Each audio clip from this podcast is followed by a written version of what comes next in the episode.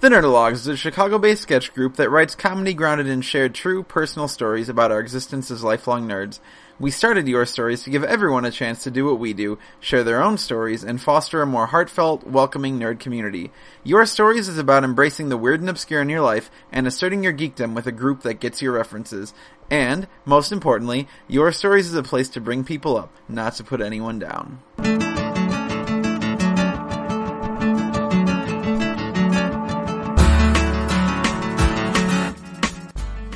Hey everybody, my name is Eric Arnault, and this is the first part of February's The Nerdologue Presents Your Stories podcast. This month we're featuring the theme of Full Hearts, because it's just about Valentine's Day, and because we're fortunate enough to be joined in-house by the wonderful group of comedians known as All of Our Feelings at Once. This episode enjoys stories from troop members Allison Lynch and Britta Rowings, as well as Nerdologues member Chris Geiger, librarian and friend Chris Crotwell, and fellow comedians Case Blackwell and Tim Dunn, plus the usual music from me, Dwight Hessler, and Claire Friedman. Uh, if you enjoy your stories, you probably know what to do by now. Come to the next one. Uh, we record the third Sunday of every month at the Public House Theater, 3914 North Clark Street in Chicago. Uh, our next recording happens to be this Sunday, February 16th, and the theme is Fan Fiction 2. Uh, we did a fan fiction show last year and it turned out great, so we're going to give it another go. Uh, we also have special guest Peaches and Hot Sauce and the Chicago Nerd Comedy Fest, who do a fan fiction show every month, so it makes perfect sense. So come on in at 7 p.m., enjoy a free show, and maybe get on a podcast. Uh, finally, don't forget to check out the other Sweet Nerdologues podcasts, including MBSing with Mary Beth Smith, the Nerdologue cast, and the just added Talking Games with Tim and Clayton. Uh, the same Tim who appears on this episode, by the way. Uh, so thanks everyone for listening, and please enjoy. First time I ever played in drop D in public, if that tells you anything. That tells me nothing.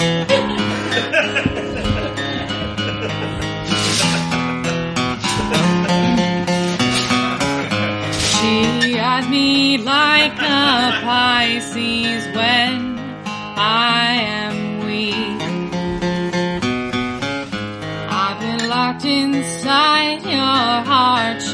heart-shaped for weeks. I've been drawn into your magnetar pit trap. I wish I could eat your cancer when you turn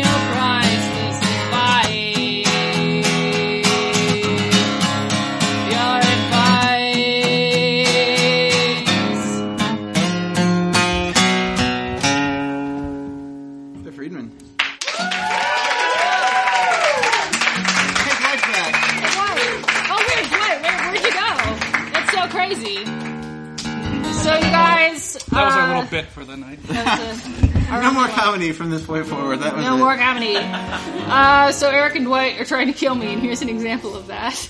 I just love this song, and like I, I, I delight I in making people who can actually sing it sing it. So sing along if you can. Yeah, it's a challenge. if this doesn't embody full hearts, I don't know what does. It's a music joke, guys. I hear the ticking of the clock. I'm lying here, the room's pitch dark.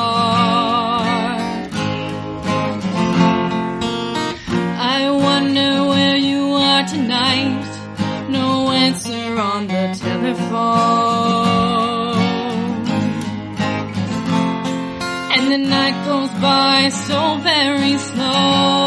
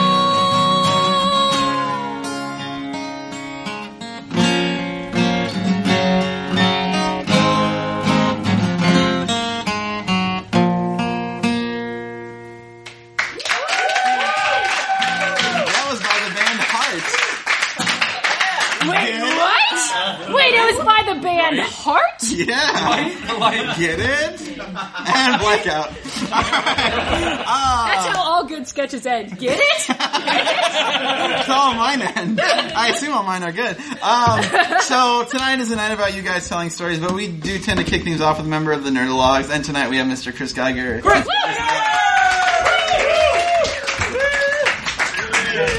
Uh, so, uh, as Eric uh, pointed out earlier, uh, our our last your stories tend, our last couple your stories actually tended to be a little maudlin. So, uh, I decided I would try like a little bit here.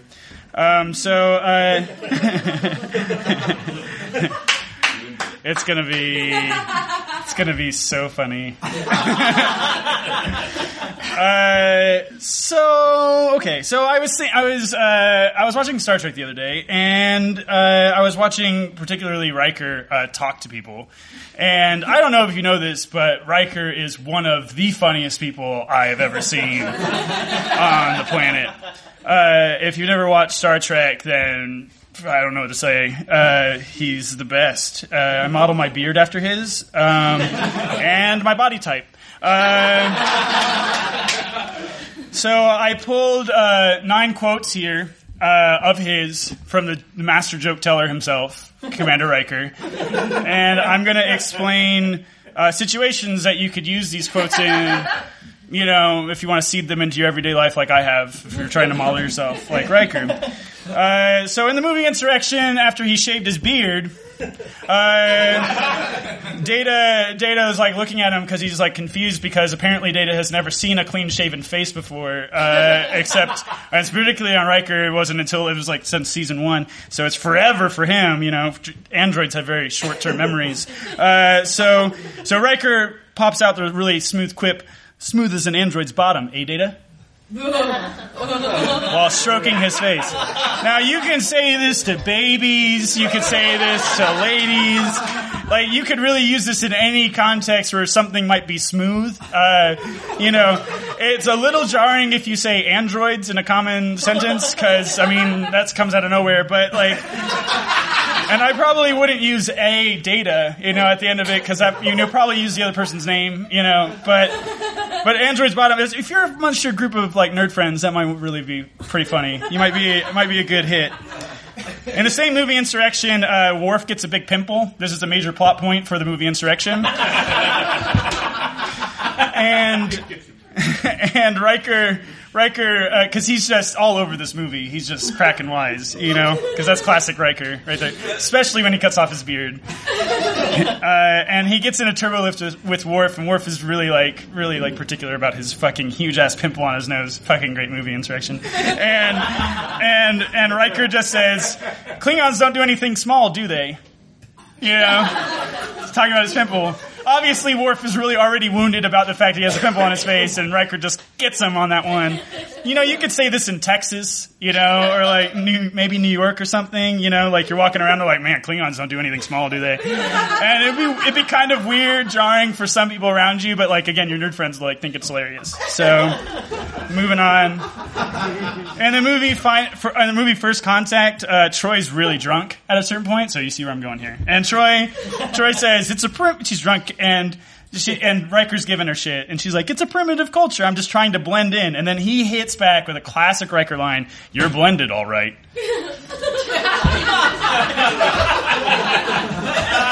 you know, you could say this after a really cool night. Uh, like maybe after maybe maybe after someone's making some like margaritas, you could say it like, "Oh, those are blended, all right." You know, like you really give it to them. You know, you come in feel, looking real smooth, and no one knows it's a Star Trek reference. That's the best part because blended, you're blended, all right. No, no Star Trek. There's no data. There's no Klingons uh, like the first two. Uh, the next one uh, in the first episode, Data, first episode of Star Trek, Data says, "I'm superior, sir, in many ways, but I would gladly give it up to be human." And Riker says, "Nice to meet you, Pinocchio." a joke. He says a joke afterwards. So what? So what I'm pulling from this is that you could really, so you could really use the phrase "a joke" after anything you say, uh, and it would be a joke. And and you know, as Data proved, he didn't really laugh at it because he doesn't have a sense of humor, and so thus you can kind of interpret their non-laughter as the same reaction Data gave, and you're in on the joke with you. Uh, so Troy, in another episode, uh, Troy's getting a hug by Riker, and she says, "So is this how you handle all your personal problems?" And Riker says, "Sure. You'd be surprised how far a hug goes with Geordi or Worf." I mean, you can really use this to describe any relationship you have. you know, like uh, you could, you know, you're hugging someone, you know, and you could, if you have like two friends, one of them being black and one of them being aggressively black, you know, you could, you could really use that to describe how you hug them because they would react very poorly to it. You know, that's what I interpret what Riker means here. Uh, in another episode, Riker's hitting on a computer-generated woman in the holodeck and he says, "What's a knockout like you doing in a computer-generated gin joint like this?" This is a great pickup line, guys. I mean, you could really go in and say anything about computer-generated gin joints, and um, if that lady doesn't love you immediately, you know, that's pretty fucking. I mean, if she's a Star Trek fan, I mean, like, uh, next line here. Uh, uh, Riker's doing something shady, and he goes, "O'Brien, take a nap. You didn't see any of this. You're not involved." And Brian O'Brien goes, "Right, sir. I'll just be standing over here dozing off." So this is a line you can really use if you're doing something really sketchy. You know, you just say, "Hey, man, take a nap. You didn't see any of this. You're not involved." And if you get in real close on it, yeah, it'd be good. uh, second to last one. Uh, right, Q, uh, Q uh, summons some fantasy women on top of Riker, and Riker says appropriately, "I don't need your fantasy women." He doesn't, uh, and neither do you. So if you know, like, you're at a strip club or something, you know, and like there's women, you know, being paid to like lap dance on you, you could say, "I don't need your fantasy women." I don't know, guys.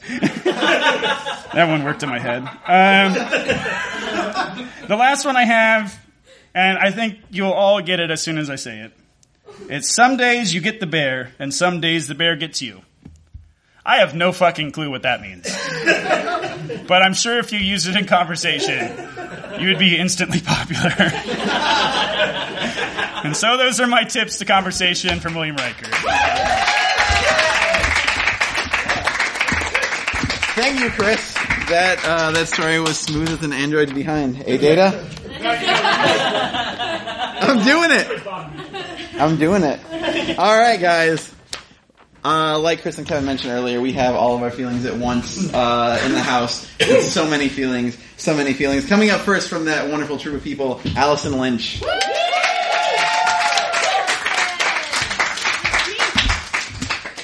I didn't know I could have a script. I wish I brought it.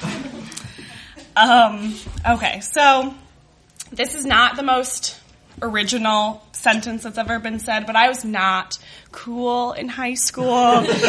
um, it wasn't bad. Like, I wasn't picked on, I had friends, but I was just actively not cool. And it kind of weighed on me a little bit that I couldn't really float around from group to group. I had my solid group of friends. Um, and the summer between junior and senior year, I went on this trip that was organized by one of the teachers um, to Spain, France, and Italy for two weeks. It was like 20 kids. It was crazy. We like stayed in a different city every night, whirlwind. Um, and looking back on it, I get kind of like mad at myself because the the social hierarchy of the group was like all that was on my mind for those two weeks. I went with my friend Leah, and she I've known her since preschool. We like grew up together, so that was great. I had a buddy. And then there was like some randos, and then there was like sixty percent of the group was like cool kids from my class. And I was like, are you fucking kidding me? Like, I just want, I was like, let them just please accept me. Can we go see the Vatican together? Like, please. I, I just waste, I wasted two weeks in Europe trying to be cool. Um, and so one of the nights we went to um, a discoteca in Barcelona, like with our teacher and the, the parent supervisor people that came with us. Um, and this was the night that I chose to get drunk for the very first time. um, and one of the cool girls, Kaylee, she brought Bacardi in her backpack. And so we are in the bathroom taking just shots of Bacardi with no chaser, which is fucking disgusting. like to me now and then also, but I was like, well, I guess this is just how this works. um, and then like the the club was on like the roof of a building, and if you went like across the deck, there was another bar on the other side where like some of the guys were buying drinks away from the teacher. And I went over there and I uh, was told I should order a Long Island iced tea, which I knew that that was like really like heavy shit because I've seen Gilmore Girls and they get really drunk. Um, and, and I was like, this will be great. So I ordered it and it came in like a, a martini glass and it was clear and I think it was just straight liquor. It tasted like kerosene. But once again, I was like, I don't know, like this is just people just hate alcohol, but it makes you feel good. So this is how this will just be for the rest of our lives. Um, and like so like the night was so fun. Like we danced, we were having a great time. I was like, these people are accepting me. It was awesome. And I was just like lightly hammered. um, and we go, so we go back to our hotel, and I'm in the elevator on the way up to my our room with my friend from growing up, Leah, who had not been drinking. And she's like really quiet, and she looks at me and she's like, "You just followed them around like a little dog all night." I'm like, still drunk. But like, she wasn't wrong. Um, but I don't say anything. And we go into our room, and I can tell that like a fight is about to happen. Um, but there's a knock on our door, and it's one of the parent chaperones. And she says, "Can ever, can you guys please come down to the lobby? Everyone's meeting in the lobby." Um, and so we go down there, and everyone's sitting down there, and it's like very solemn. And Mr. Cavasso, the Spanish teacher who was like organized the trip, like, I know that you guys were drinking tonight. And just to backtrack a little bit, like my school is very strict about drinking. It's Jesuit high school. Like we got breathalyzed going into every school dance. If, if you got, well, you had to roll a dice, and if you rolled a certain number, you'd have to get breathalyzed. so, I, so that's not like everyone, but and I never had to do it. But I was also never drunk, so who cares? Um, and like, if you got in trouble for drinking or doing drugs, like unrelated to school, off campus, like you'd get, um, you know, they'd take action like within school. You get suspended or something. I don't know. Um, and so he's like, well, like so this is like you guys were drinking like during school, basically. Um, so what we're gonna do is we're I have a breathalyzer, and we're gonna like give a test, and like then we'll send you home from Europe. Like I was shitting my pants. It was like the first time I'd ever been drunk. I was like so cliched, like doing it to be cool. And I'm gonna like go have to like go home to my parents and be like, well, I'm sorry I got sent home like from Spain. um, and I was like praying so hard that I, I don't know. So he had to, we had to draw cards. And if you drew an ace,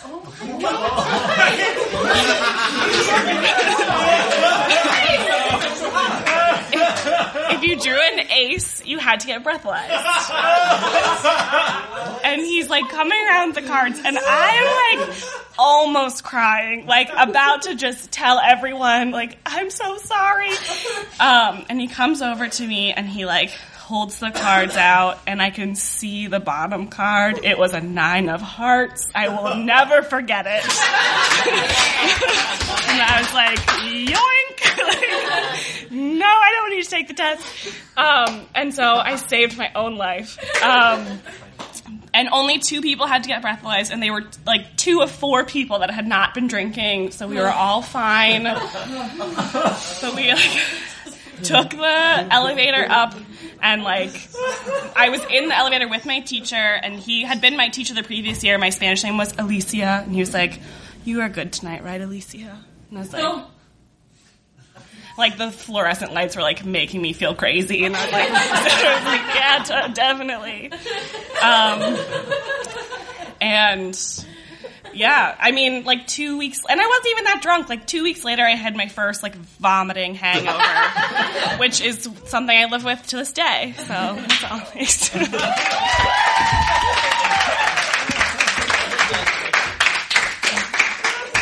Thank you so much, Allison. That is the weirdest, like D and D style. Like, were you behaving bullshit? Like, I, it actually kind Just of, trying to encourage you to make a mistake. Or they're encouraging you to gamble, which is, I mean, that's that's cool, legit. Every time you drink, you gamble. And every time you gamble, you drink. It's a vicious circle. Chris Crotwell, everybody. Alright. Hey everybody. It's a fun story to get to go after actually. Um, I've tried to live a life based on compassion and empathy. Uh, there's something wrong with everybody. There's something that follows all of us around, something you don't feel good about. Some of you might masturbate incessantly. Uh, in places it's totally not acceptable to do. And, and that's okay. Um, some of you might have problems with food. You just binge and purge, eat a cake, puke in your bathroom. Some of you might steal when you don't need to. And some of you might lie for reasons you don't even understand. Some of you might be quick to anger um, and hurtful words. I'm an alcoholic. A joke. No. it's not. It's not a joke. It's not a joke. I'm an alcoholic. Um, and so instead of telling a story, uh, because there are lots about uh, about the sort of things that happen when you do drink to excess. And really, this shouldn't come as a surprise to any of the people that know me terribly well, because I've slept on your floors and couches. I've thrown up in your bathrooms. I threw up in front of Tim Dunn at Alex's bachelor party. In public, that was horrible. Um, uh, I'm going to talk about something that you learn a lot about, uh, and it's shame and apologies. Uh, when you're drunk, you have to apologize a lot, and every apology every apology has two constituent parts in my mind. Uh, the first half is contrition. You express contrition. You feel bad. Do you feel bad? And if that's the case, the second half, and the slightly more magical half, is forgiveness. That's what makes the apology work. Apologies work because of forgiveness. And sometimes the most important person to apologize to is yourself. But we're not all very good at that. You know? It's a lot easier sometimes to be really empathetic about the problems that other people have, and really easy to spend all your time beating up on yourself. I think this is something that a lot of people go through. But when you apologize halfway to yourself, when you just leave sort of flaccid, rotting contrition inside you somewhere, uh, it gets toxic. And that's where guilt and shame come from. Because you don't forgive. When it's the first half and not the second, it just weighs you down. And I don't know what it's like to be inside of your lived experience, but shame for me is paralyzing. It's like the nothing from the never ending story, except you can't have some extra dimensional kid just give a name to some sort of pre adolescent monarch and have you put back together again. Once all those pieces are split apart, it's going to take some work. So you isolate yourself, and the world grays out. Food tastes less like food, and colors look less like colors, and textures become dull. And you live that way because you don't know how to forgive yourself, and maybe you don't want to. Sometimes when people's lives aren't going well, they say they need to find themselves. But that's a farce, because that's what you say when you already don't like yourself. Look in the mirror, you're already there. That's who you are. Get busy liking that person.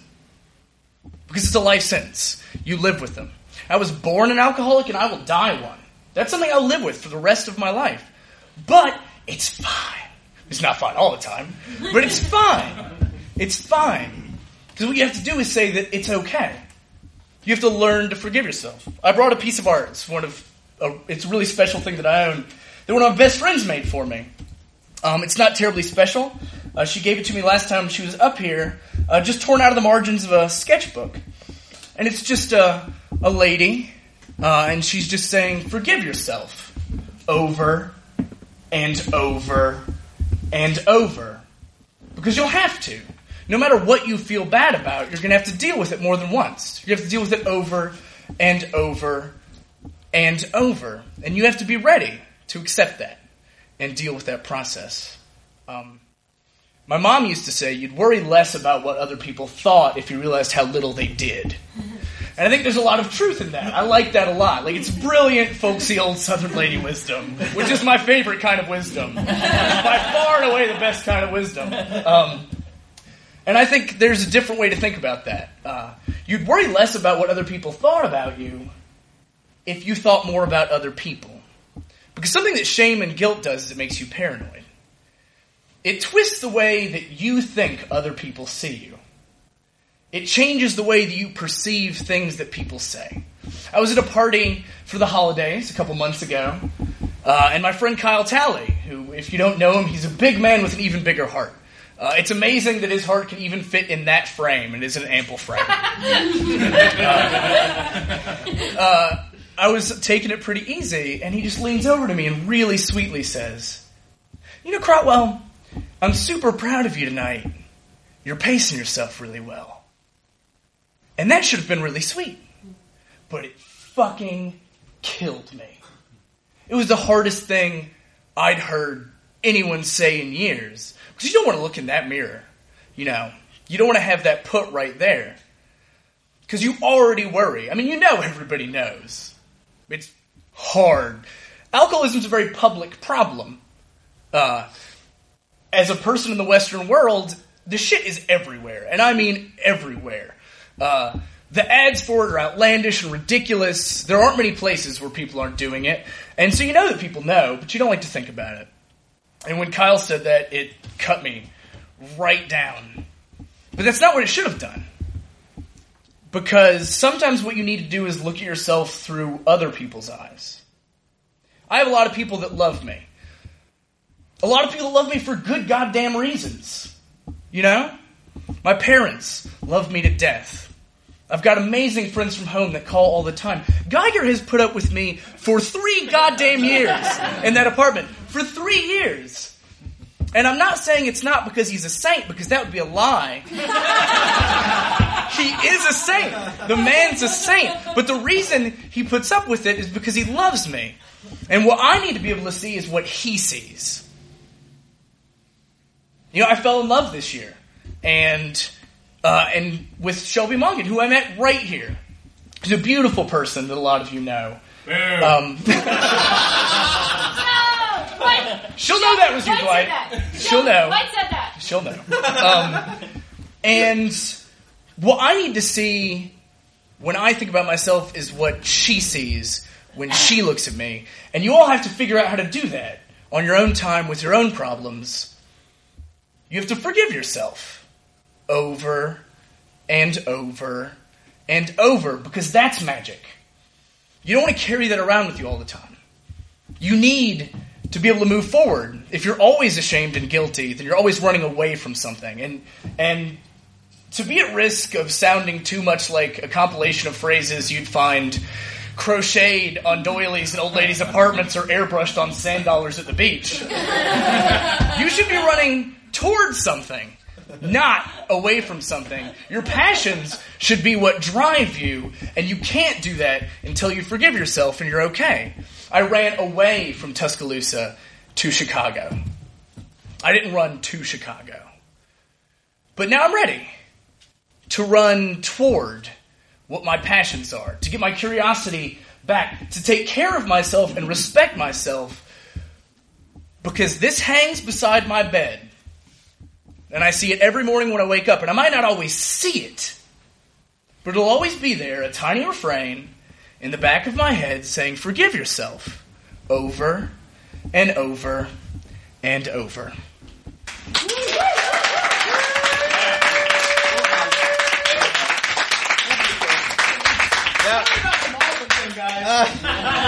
Not everyone got the memo. That's okay. That was that was beautiful.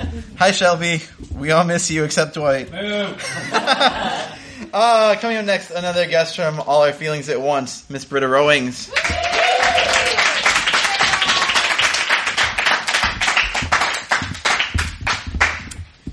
Uh, my story is also a sad one. Um, uh, but there, there is one funny thing to remember the whole time. So uh, th- takes place in eighth grade. I had just moved to Omaha, Nebraska in the fall. It's the fall. I have one friend. She lives down the street. We were set up on a date by our moms through like people in the neighborhood that had heard we'd both just moved there. um, and I was a dancer at the time. Um, and on Saturday mornings, I took ballet class. Uh, so just this whole story, remember that the entire time I'm wearing a blue leotard, pink ballet tights, tennis shoes, and nothing else. um, so my mom and I had just come home, and we pulled in. We lived. Omaha is full of like housing developments.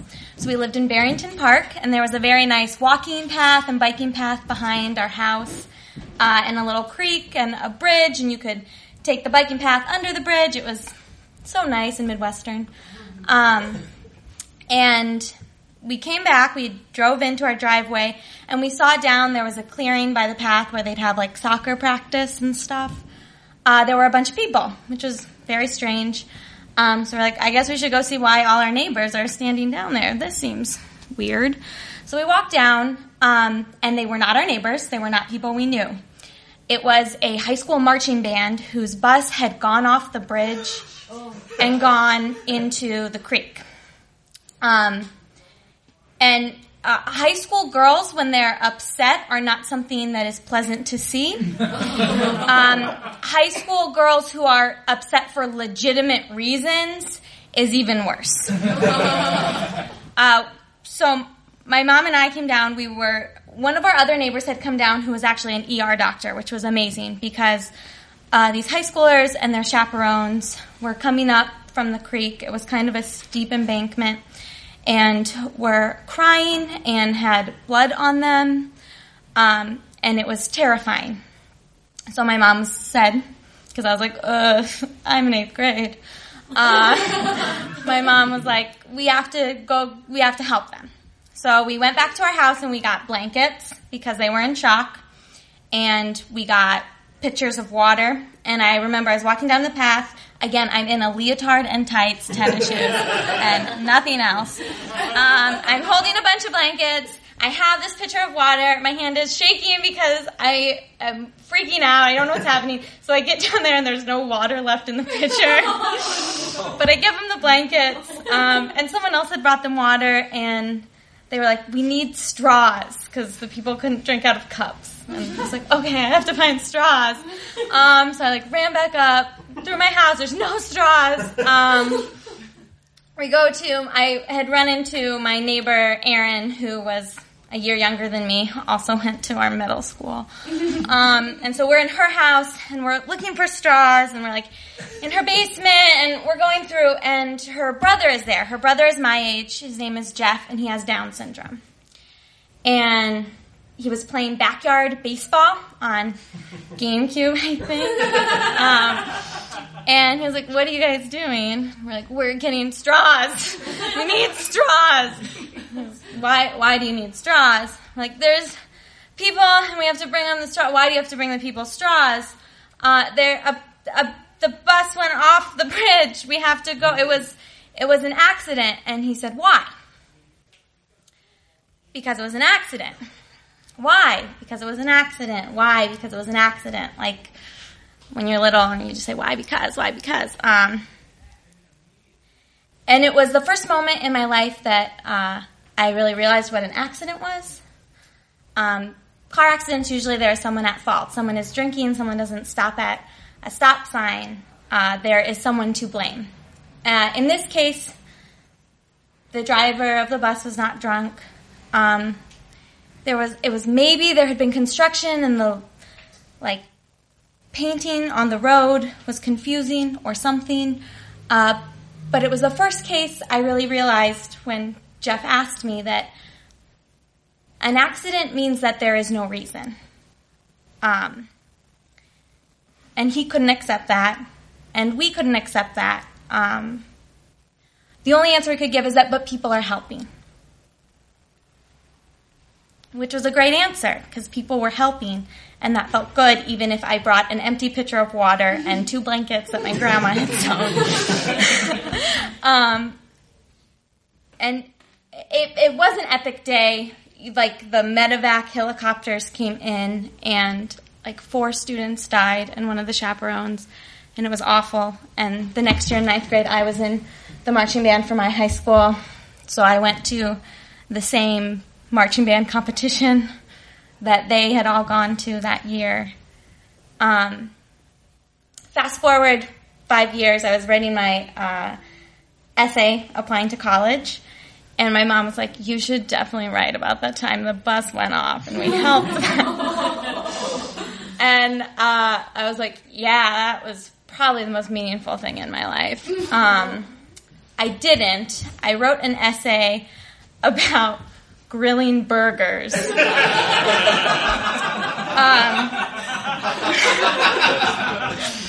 so that's what I have chosen to do with my life.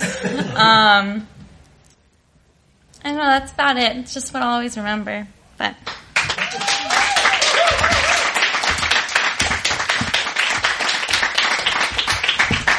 Thank you so much, Britta. Uh, I I quoted Bon Jovi on my college entrance essay, and like later day Bon Jovi, like 2001 Bon Jovi. It's a wonder that I stand before you, an educated man. So, somehow they saw right through that, and they're like, "Yeah, we'll still give him a chance." Uh, oh boy. Anyway, uh, besides all our feelings at once, we also have some other great comedy guests in the house. From my Chicago Valentine, a friend of Kevin Reeder's, who is a great friend, by the way, Case Blackwell. Hey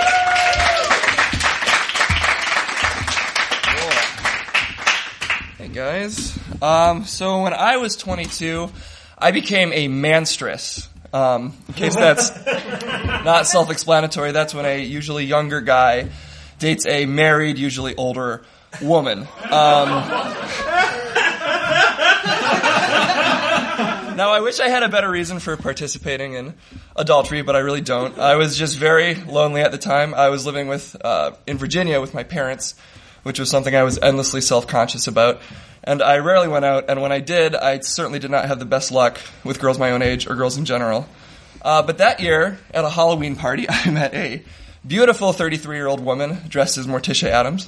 And when I told her both my age and living situation, her eyes lit up. and I don't think it was so much a uh, cougar thing as it was this guy doesn't have a lot going on in his life. He would be perfect for my many, many adultery fantasies. and that's what our relationship was really all about. Uh, I remember about a week after we had started seeing each other, she asked me if I would be cool with uh, going to a restaurant where she and her husband would be eating dinner. She wanted me to sit at a table within view of them, but never acknowledge their presence. Um, she said for some reason the idea of me being in the same room as her husband without him knowing it was super exciting and sexy. I not that I not that I want to give myself any credit, but I refuse to do that. Uh, but, but I should have ended the entire relationship because that is super creepy. Um, but I didn't. Again, she was very pretty. I was very lonely. I did do certain things she was looking for. Um, she was super into poetry, so we would read each other self-authored erotic poetry before sex, and that is it's as gross as it sounds. Um, we would break into empty buildings late at night and have sex in dark, derelict rooms. Um, this isn't maybe as creepy, but we, we took a one day, one night vacation to Washington, D.C., where all we did was go to the Spy Museum and then stay in a boutique hotel with red everything and paintings of vaginas everywhere. Uh, but eventually, she had gotten about as many fantasies out of me as she was looking for or I was willing to give. Either way, we steadily talked uh, less and less. Um, and when neither of us had really reached, reached out to each other in about three weeks, I assumed it was over. But then, uh, right about that three week mark, she sent three week mark. She sent me the following email.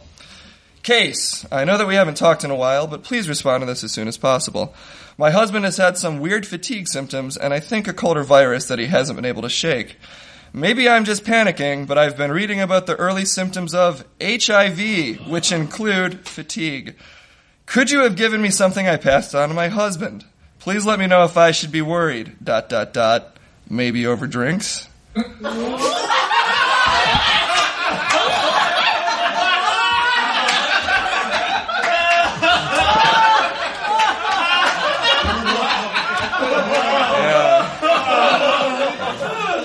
I, promise I don't have HIV or AIDS. Uh, and that's that's recent. I know I know recently. I knew back then too after a test. Um, but yeah, it really took her asking me out for drinks and uh, asking if I had transitively given her husband HIV in the same paragraph uh, for it to really sink in just how wrong the relationship was. We never got those drinks, and I never saw her again.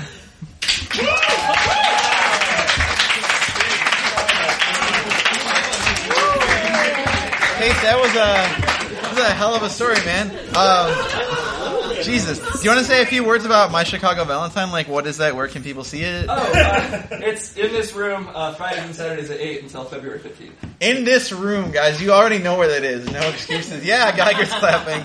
Yeah, give it up for the Public House Theater. Cool. All right, we're gonna do one more story, then we're gonna take a short intermission. Uh, we mentioned at the top of the show that this gentleman is coming under the Nerdologues podcast umbrella with his great show, Talking Games with Tim and Clayton. This is Tim Dunn. One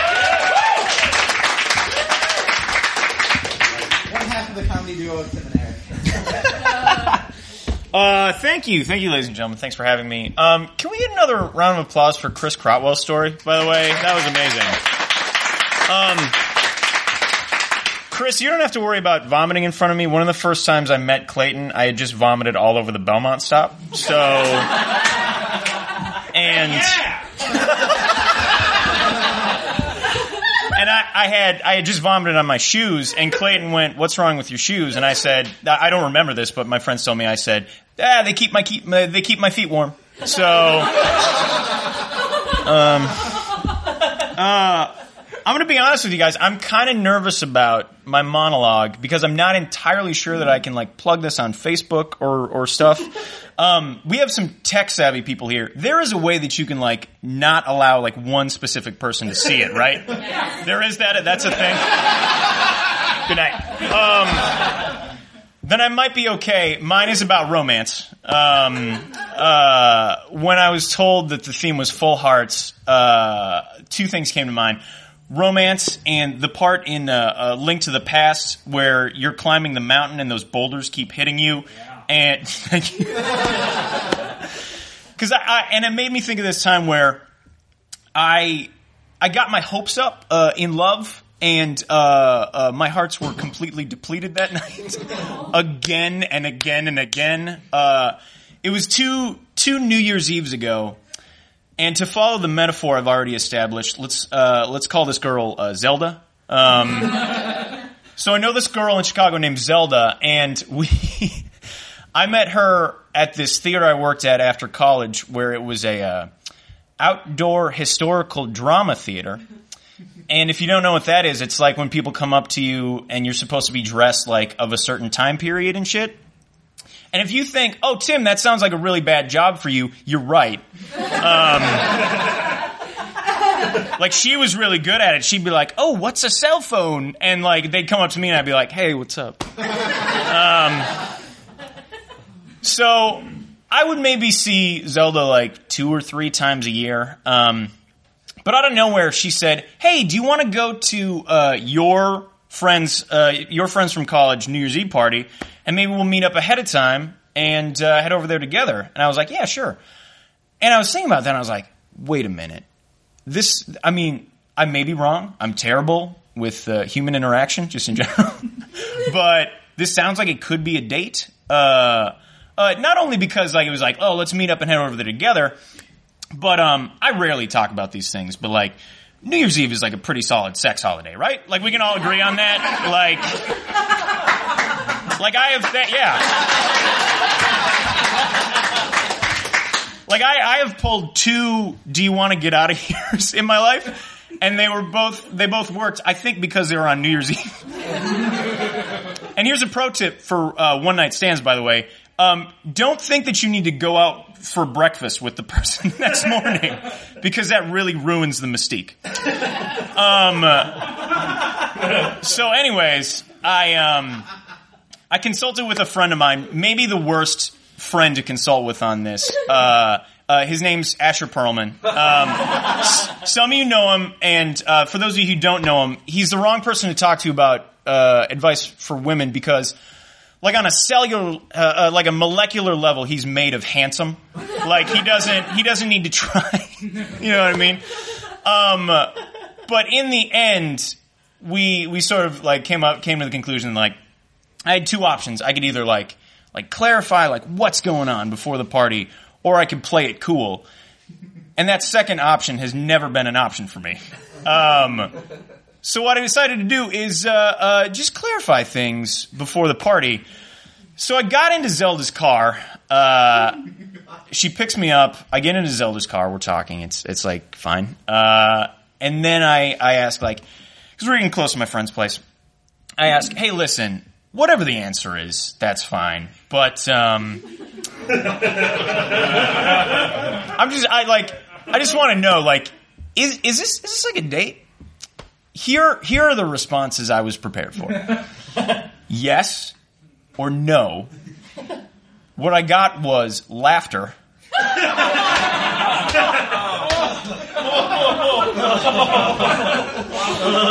It was like a heavy laughter, and then uh, no, and and then here's the shitty thing I did.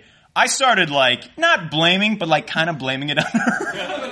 I was like, oh yeah, but you wanted to meet up ahead of time, and then we'd head over together. So yeah. Um, so then before we went in, I was like, okay, cool. Just glad that I know. I, I wanted to, of course. Uh, but then before we went in there, I was like, I, I tried to wrap it up and I was like, hey, I, I'm not your date, but I got your back in there. And it was like a fun little thing or whatever. yeah. Yeah, yeah. So we go in there, and the first thing that Zelda does is uh, go up to my friends. I'm not making this up, and says, "Guys, I have the funniest story. You will not believe what Tim just said to me in the car." And I was right next to her, like, and look, she was not trying to be mean. She's just Zelda's a little dumb, you guys. Like, she's just a little dumb, and I think she genuinely thought this was going to be funny. So, like, all my college friends are like in a circle around her, and she's like.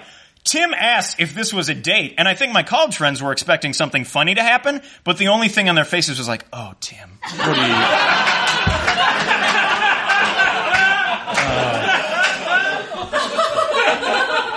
So I, I survived through that. But then for the rest of the night, here's what Zelda does. Again, sort of oblivious to feelings, I guess. She's not a sociopath, but she acts a lot like a sociopath, you guys.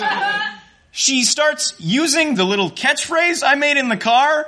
Hey, I'm not your date, but I got your back. And she yells it across the room for the rest of the night. Now, I'm rare. I'm I'm a man who I can rarely look like I'm enjoying the things that I enjoy in life. like, there's no way that I can pass off like, yeah, this is what I out of this night.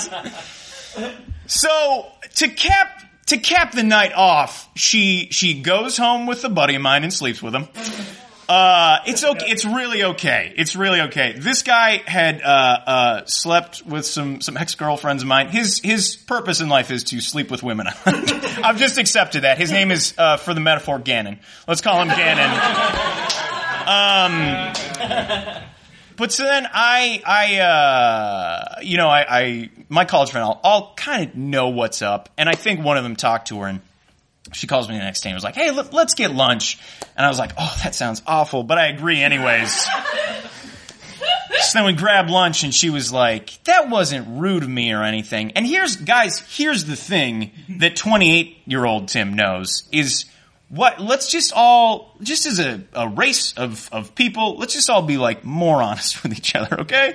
Because if I'd have just been like in the car, have been like. Uh, uh, oh, you know what? I kind of thought this was a date, but if it's not, that's totally bad. You know, just a little bit more honest. But when she said, um, "Did you think it was a date?" I was like, "No, of course not." Uh, at at lunch the next day. Um, so it's super weird between me and Zelda right now. And Zelda is also my ride home for the holidays. um, so we did that this year. I, I, rode home with her, and she would like anytime a, a song had sexual content, she would fast forward. um. Uh, so what I've come to realize is like, uh, ladies and gentlemen, I think a lot of people are going to have sort of uh, positive messages tonight, uh, and that's great. What I'm saying is, let's let's keep those expectations a little low.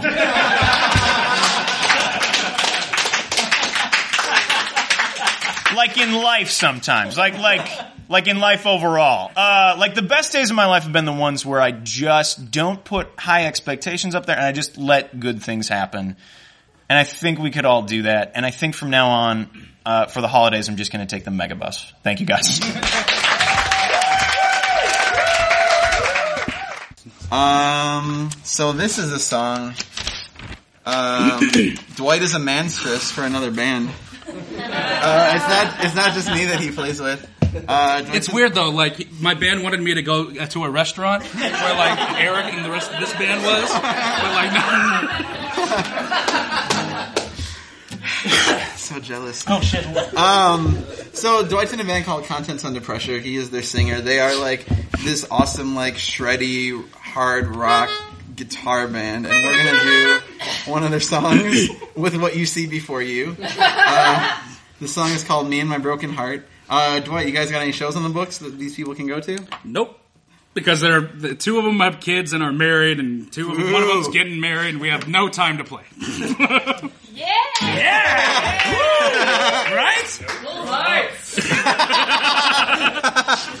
Mary Beth bringing it home. Anyway, uh, this is "Me and My Broken Heart."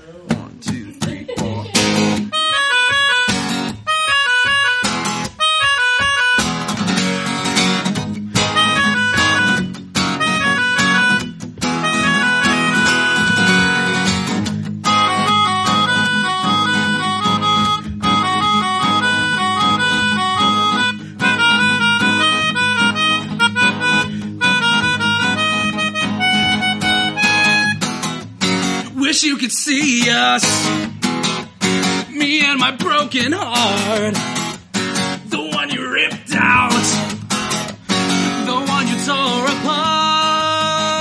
Now I can stand the way it bleeds. Until I finally get over you, until I forget the thought of you with someone else. Take back this feeling. Can keep everything. Just to remind you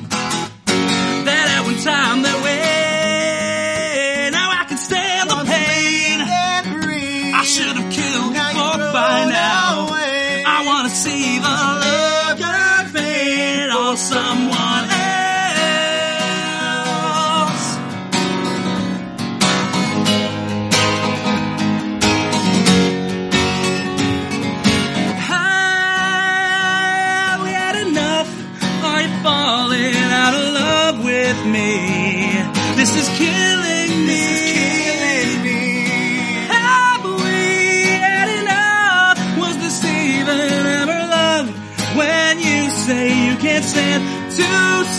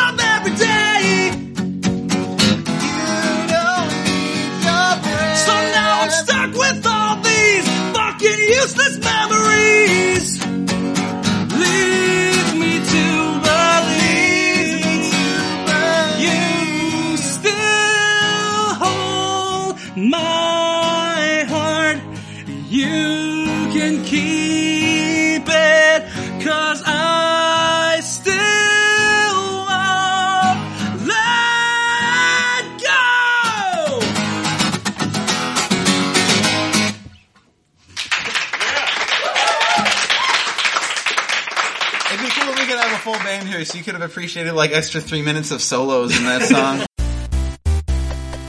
This has been a Nerdologues production. For more on the Nerdologues and our shows, please go to www.nerdologues.com.